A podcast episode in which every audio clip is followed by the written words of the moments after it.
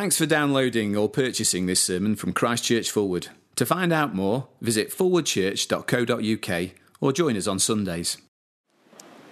The first reading comes, as said, from the book of Habakkuk, which can be found on page 940 in the Pew Bible. Habakkuk chapter 1, we're starting at verse 1.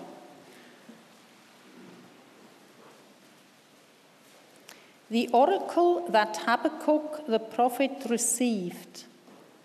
How long, O Lord, must I call for help, but you do not listen, or cry out to you, violence, but you do not save? Why do you make me look at injustice? Why do you tolerate wrong? Destruction and violence are before me. There is strife and conflict abounds. Therefore, the law is paralyzed and justice never prevails. The wicked hem in the righteous, so that justice is perverted. Look at the nations and watch, and be utterly amazed. For I'm going to do something in your days that you would not believe, even if you were told. I'm raising up the Babylonians that ruthless and impetuous people who sweep across the whole earth to seize dwelling places not their own. They are feared and dreaded people. They are a law to themselves and promote their own honor. Their horses are swifter than leopards, fiercer than wolves at dusk. Their cavalry gallops headlong, their horsemen come from afar. They fly like a vulture swooping to devour. They all come bent on violence. Their hordes advance like a desert wind and gather prisoners like sand. They deride kings and scoff at rulers. They laugh at all fortified cities. They build earthen ramps and capture them. Then they sweep past like the wind and go on. Guilty men whose own strength is their God. O Lord, are you not from everlasting? My God, my Holy One, we will not die. O Lord, you have appointed them to execute judgment. O Rock, you have ordained them to punish. Your eyes are too pure to look on evil. You cannot tolerate wrong. Why then do you tolerate the treacherous? Why are you silent while the wicked swallow up those more righteous, righteous than themselves? You have made men like fish in the sea, like sea creatures that have no ruler. The wicked foe pulls all of them up with hooks. He catches them in his net. He gathers them up in his dragnet, and so he rejoices and is glad.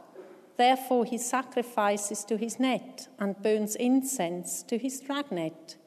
For by his net he lives in luxury and enjoys the choicest food. Is he to keep on emptying his net, destroying nations without mercy? I will stand at my watch and station myself on the ramparts. I will look to see what he will say to me and what answer I am to give to his complaint. Let me go on to a reading in, the, in Mark's Gospel, Mark chapter 14, starting at verse 32. And this can be found on page 1021 in the Church Bible. Mark chapter 14, verse 32. They went to a place called Gethsemane, and Jesus said to his disciples, Sit here while I pray. He took Peter, James, and John along with him, and he began to be deeply distressed and troubled. My soul is overwhelmed with sorrow to the point of death, he said to them. Stay here and keep watch. Going a little farther, he fell to the ground and prayed that, if possible, the hour might pass from him. Abba, Father, he said, Everything is possible for you. Take this cup from me, yet not what I will, but what you will. Well, good evening. Great to uh, see you and have you with us this evening. Um, do turn back to Habakkuk chapter 1. I'll give you a minute to find it. It's deceptively tricky. I'm convinced that it moves, but at the moment it's on page 940, if that'll help you find it. It's the one after Nahum, but then if you knew that, you didn't need help finding it. And um, I'm going to pray for us that as we look at it together, uh, that the Lord would help us. So let's pray, shall we? Our Father God, we thank you for the richness of your word to us, the Bible. Thank you that it speaks to every experience and every corner of our lives. And we pray this evening as we come to this chapter from the Old Testament that you would please, in your kindness, help me to explain it faithfully and clearly and help us all to see more of you and learn more of what it means to trust you and to pray to you. In Jesus' name. Amen.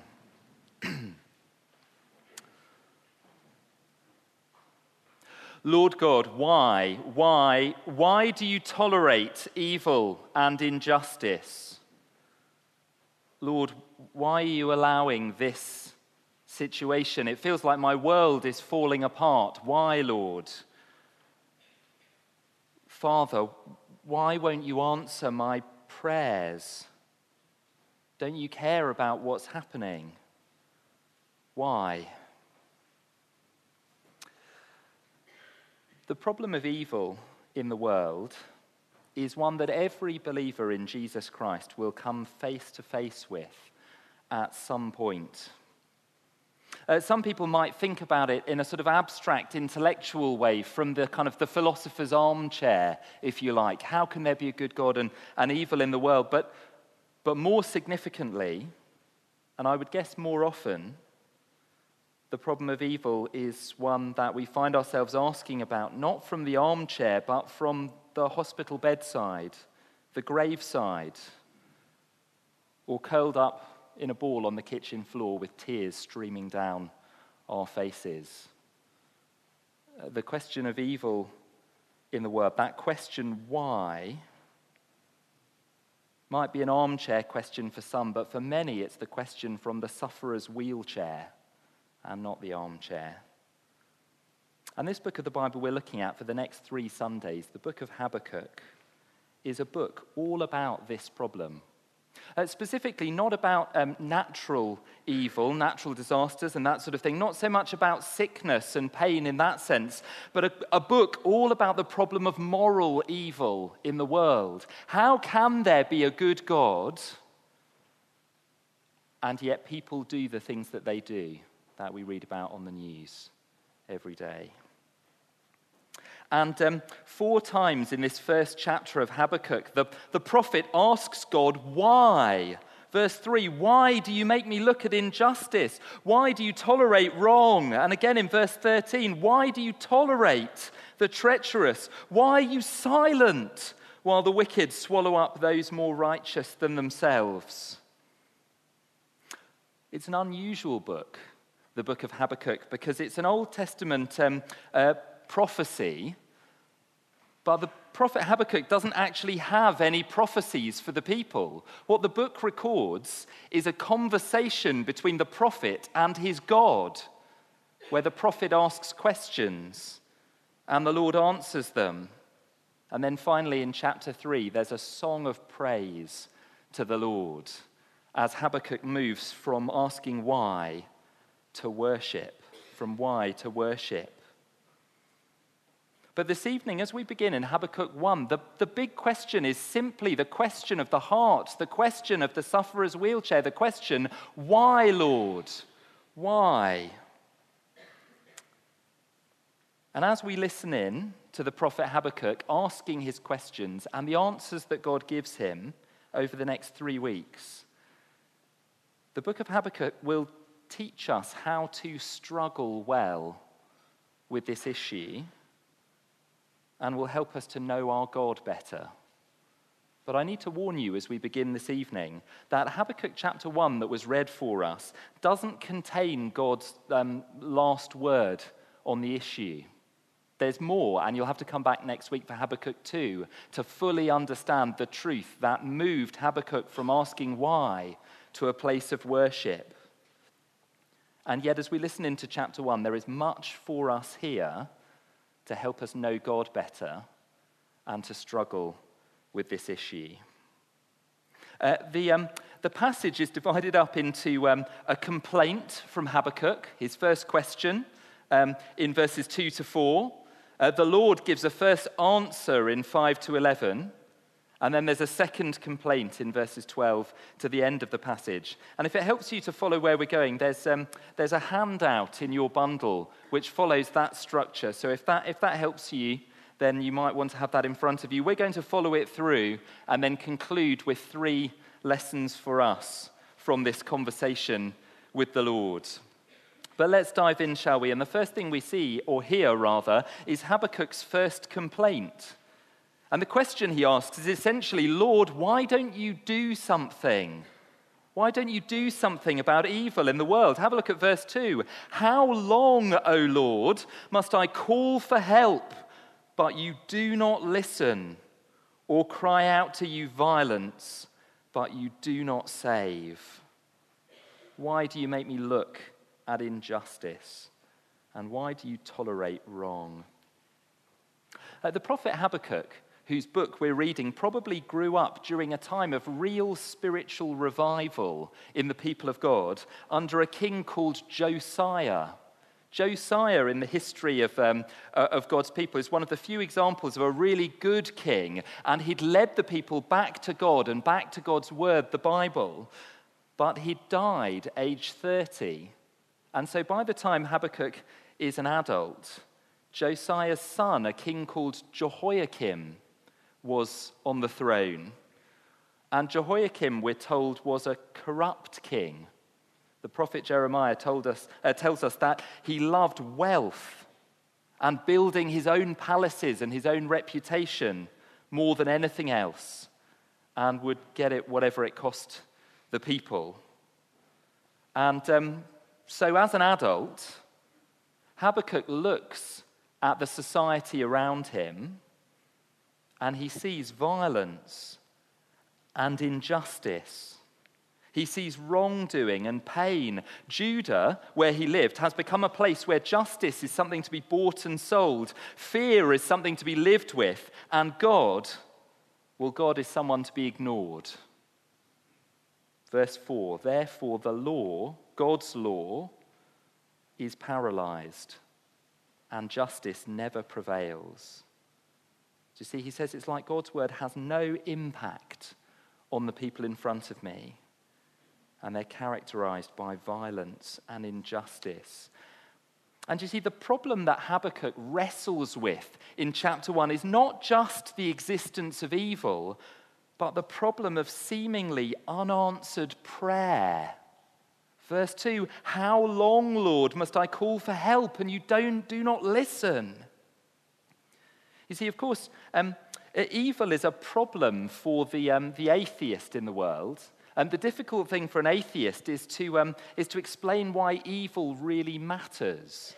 Because, you know, if we all came about by chance, you know, we just evolved randomly by accident, then the challenge for the, the, the atheist person is to explain why um, bad things happening aren't just another accident.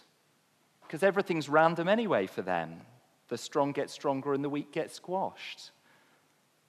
But actually, the problem comes home with far more force to the Christian believer. It runs much deeper because, well, two things that the Bible reveals very clearly that we have a God who answers prayers and a God who saves. And yet, Habakkuk says, You don't. You're not. You're not listening. You do not save. And you see, for the Christian believer, we have the challenge that we know that God is good, but there's a gap between what I know and what I see in the world with my eyes. And it's a gap that believers feel on our knees as we pray to the Lord. And we say, Lord, why don't you do something about the world that I live in? And I take it you don't need to have been a Christian for actually, for that long, to have echoed something of Habakkuk's prayer. As you open up the news app on your phone and we see violence in our society. 1.5 million violent crimes were prosecuted last year. That's just the ones that were prosecuted. You read of violence on the streets, domestic violence in our homes, violence against the most vulnerable in our society, the unborn in the womb. I know it's a sensitive topic, but there were 200,000 abortions last year in the UK. We read about violence and we cry out, Lord, how long? Why? But most striking of all, um, Habakkuk, as he prays this prayer, he's looking not at the people out there in, um, in the wider world. His eyes are focused on the people of God, the people of Judah. The New Testament equivalent would be the church. Habakkuk's eyes are looking at the people of God, the church, and what he sees is violence and injustice. I don't know about you, every time I read about a church leader who's abused their power in some way, it's like my heart sinks. But let me tell you, the first time I read about someone who I had met and respected, exposed for abusing their power and, uh, and bullying people in their church, it was like being punched in the stomach. And we cry, How long, Lord? Habakkuk says it's like the law is paralyzed. And don't we see churches up and down the country denying God's words? church committees with the audacity to vote against the things that God says, and scholars who doubt and deny the Bible. And we cry, How long, Lord? How long will you tolerate this? Listen, maybe you've been praying personally.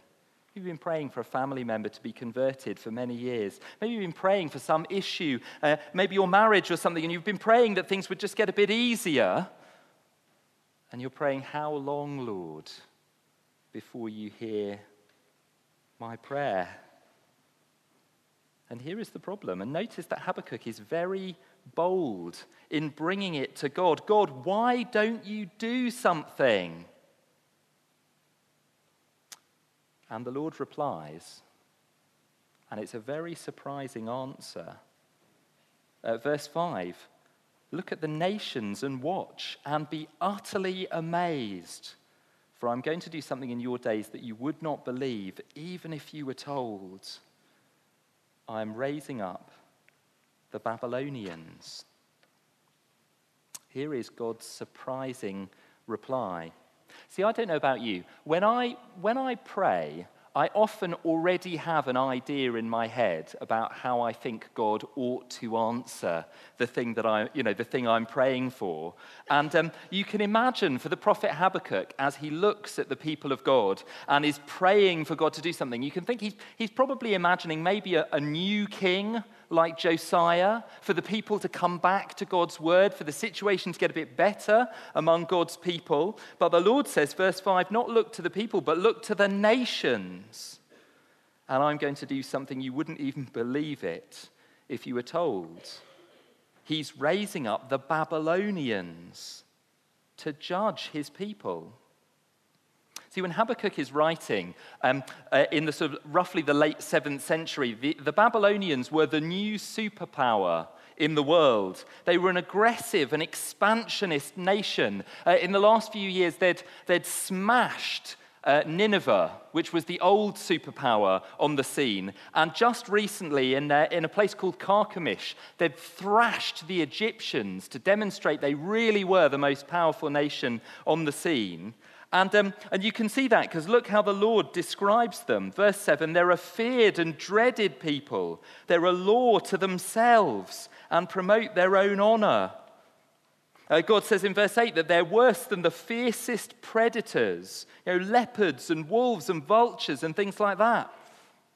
Uh, just, about, um, just about a year ago, um, we took our boys to the Yorkshire Wildlife Park, and it was just about feeding time. I don't know if you've ever been there just about feeding time. Um, we, were, um, we were there by the tiger enclosure, and, um, and pacing by the fence, about six feet from where we were standing, was um, this enormous, hungry tiger. And it's that point when you sort of you sort of looking up to just check how tall the fence actually is. And, um, and I have to say, even though I could see all the barriers between me and the tiger, you have that sort of sense of kind of tensing up inside because it's they're really scary.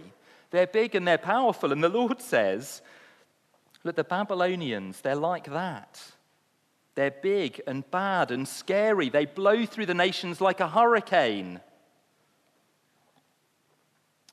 And God says, I'm going to do something you wouldn't believe in answer to your prayer. I'm going to raise up the Babylonians and I'm going to use them to hold my people to account. There will be justice. I will do something about evil. I'll send Babylon. And listen, it's one of the big truths of the Bible that, um, uh, that God is always good and always loving, always, but that God is so in control of his world, so sovereign over his creation, that he can even use human evil to bring about his good purposes. That's what we see here in Habakkuk 1, isn't it? The God who's always good and always loving says, I will take this big, bad, scary, evil nation and use them to achieve my good purposes. Of course, it doesn't mean that we're any less responsible for the things we do, and yet God is able to use human injustice to bring about his good plan. And listen, there's, there's great mystery here. I won't stand here and claim that I can explain in detail how God can be always good and never the author of human evil, and yet permit it to happen and even fold it into his plans. Uh, the author Os Guinness wrote this I don't know why bad things happen, but I know the God who knows the reason why. And as Christians, for all the, the, the, mystery here, for all that we have fixed points, God is loving, God, God is good, God is in control, and yet there's mystery between those, those fixed points. Um, we know that this is true because we've seen the supreme example of it. See, when God came down to earth in the person of Jesus Christ, people perpetrated the worst evil imaginable we crucified God in the person of his son Jesus. It was a heinous act of moral evil. And yet, and yet the Bible tells us it was God's plan to use that wicked act to save people. That it happened according to God's purpose, his plan and foreknowledge. On the cross, we see that the good God is able to use great evil to bring about his good purposes.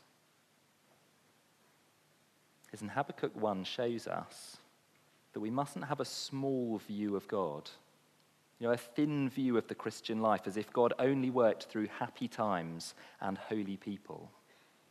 We mustn't have that view of God. God is not a God who only works through good experiences. Our God reigns and to our amazement, even in the hard times and the horrible experiences, the Lord is able to be at work. And look, it's hard to get your head around, but there is great comfort in this truth. See, I don't know about you, but my experience as I look back over my Christian life is that it's often been during the absolute worst times of life, as they felt at the time, when God has grown me most in my relationship with Him. It's when I was absolutely in the pit that God has held me closest. And listen, if, um, uh, if someone had sort of given me that as advice at the time, oh, don't worry, God's at work, I doubt it would have helped that much. But I was really glad that someone had given me that advice before I faced suffering so that I could hold it in my head and believe it, even when I didn't feel it in my heart. And we might wait, we might wait years to see how God was at work in some situation. We, we may never see, we may have to wait until we're in heaven with the Lord before we see how he was at work. But we see in God's surprising reply that God is at work even in hard times and in the most unexpected ways imaginable. You know, when I first became a Christian, um, one of the things I was taught about prayer is that God is a loving Father, and so He always answers our prayers. Sometimes He says yes, sometimes He says no, and sometimes He says wait. Now, I've found that incredibly helpful over the years, but I think we get a fourth category here in Habakkuk 1. Because in Habakkuk 1, we see the Lord say yes, but in a way you never would have imagined and probably wouldn't have asked for yourself. The Lord's surprising reply to Habakkuk. And then, thirdly, we see Habakkuk's second complaint. Uh, if his first complaint was, God, why don't you do something? His second complaint is, God, why are you doing that? If his first complaint was about what God isn't doing in the world, his second complaint is about what God is doing. If first time around he says, Lord, why won't you answer my prayer? Second time around he says, Lord, don't answer it like that. Why would you answer it in that way? You see, it seems that by verses um, 12 to um, 2, verse 1, some time has passed, the Babylonians have come, and Habakkuk is just saying, I can't understand it. Verse 13 Your eyes are too pure to look on evil. You cannot tolerate wrong. Why then do you tolerate the treacherous? Why are you silent while the wicked swallow up those more righteous than themselves? Lord, it seems like the treatment is worse than the disease here. Uh, the people of Judah were bad, but the Babylonians are worse. How can you justly send unjust people like this in judgment on your people. And um, Habakkuk himself paints us a vivid image of Babylon in verses 14 to 17, being like, um, like a fisherman in a trawler collecting up fish in his net. Now, A few years ago, I saw, um, I saw a picture online of a, a, fisherman somewhere in the Mediterranean coming in in his, uh, in his boat, and there were about 50 cats just waiting on the shore side, just waiting for this guy to show up. And I was trying to find it. I couldn't find it for you this evening. But, um, but Babylon is like that, just trawling up all the fish, and then he can do what he likes with them. Eat one, lovely. Throw one to the cats, no problem. And you see, it's a violent picture and it's an indiscriminate one. All manner of people just caught up in their net.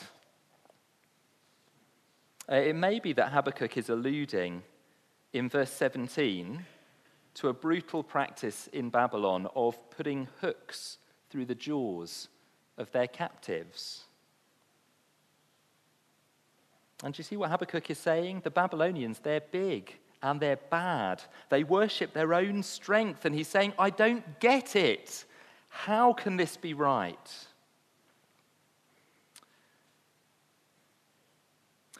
Do you see that Christian faith does not mean understanding everything that God is doing in the world? Sometimes we look at circumstances and we can't understand how God is at work in them. We can't see the justice. And mature faith is not thinking that we've got all of the answers. Mature faith is trusting God's promises even when we don't have the answers.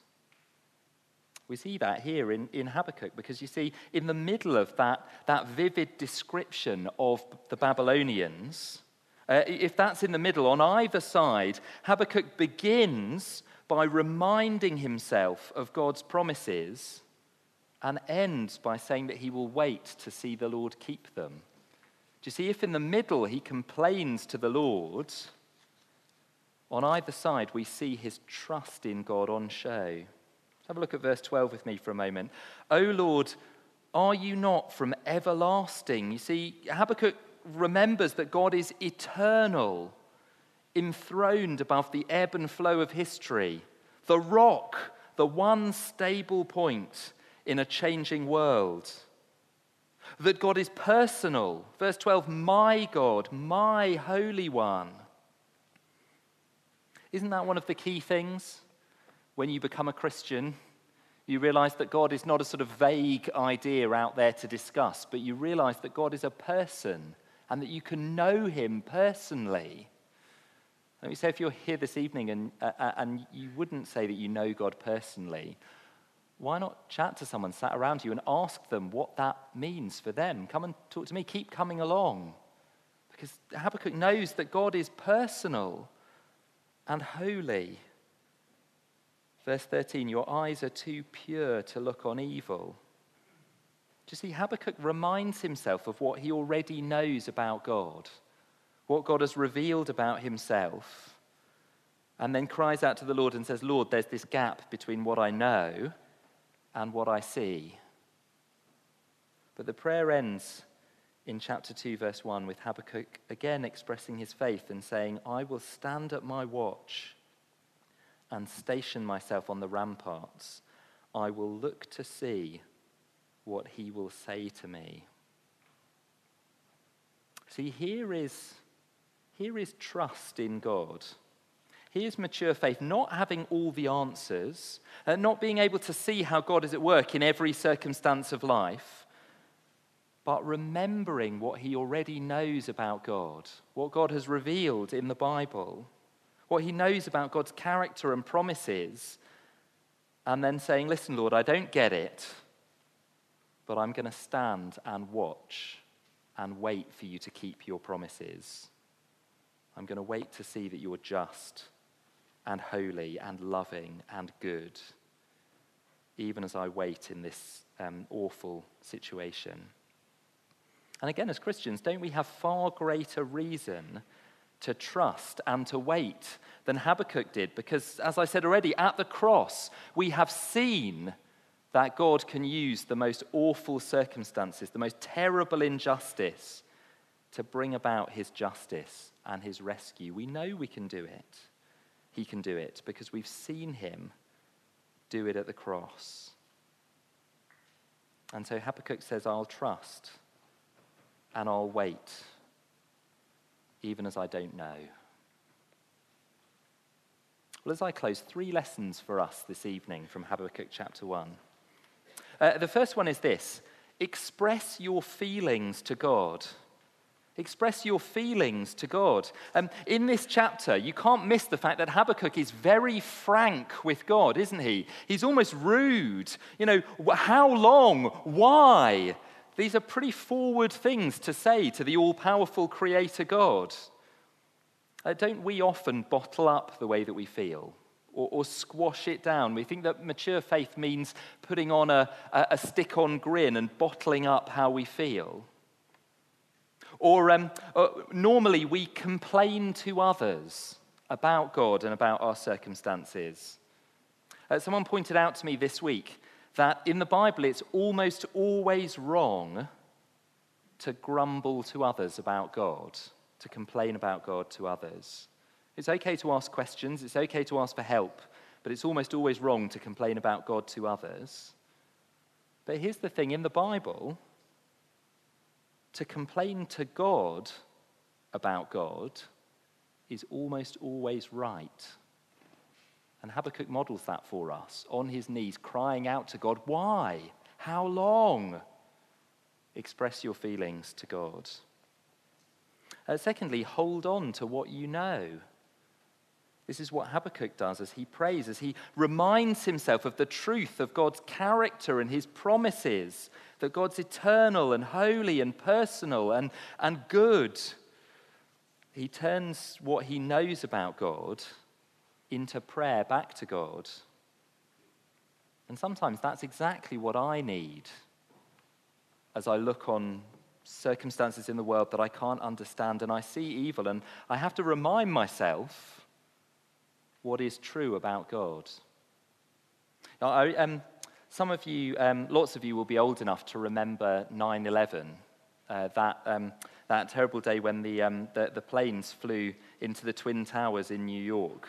And, um, and some of you are lucky enough to be too young uh, still to remember that. Um, but I, I, remember that um, particularly vividly from a Christian point of view because I'd been a Christian for about a year. And I was with a group of non Christian friends watching the TV screen and just thinking to myself, I just don't, I don't have an answer for, for this. How, how can this sort of thing happen in a world with a good God?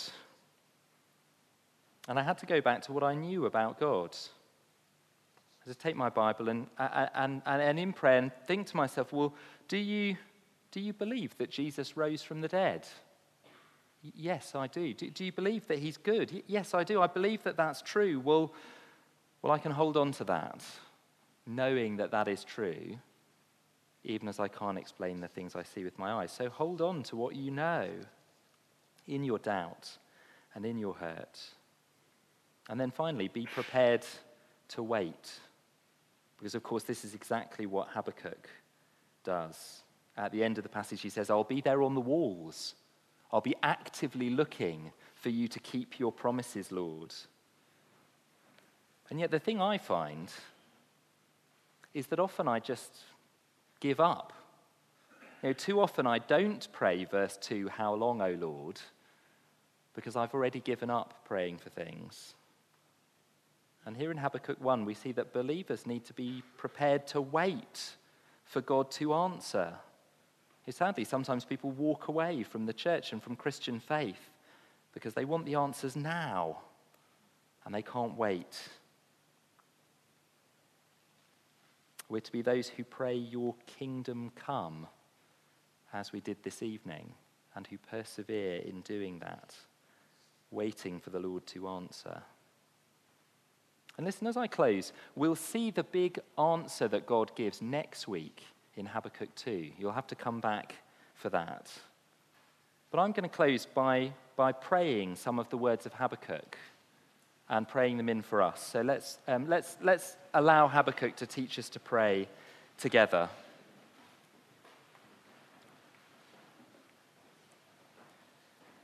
How long, O Lord, must I call for help? But you do not listen, or cry to you violence, but you do not save.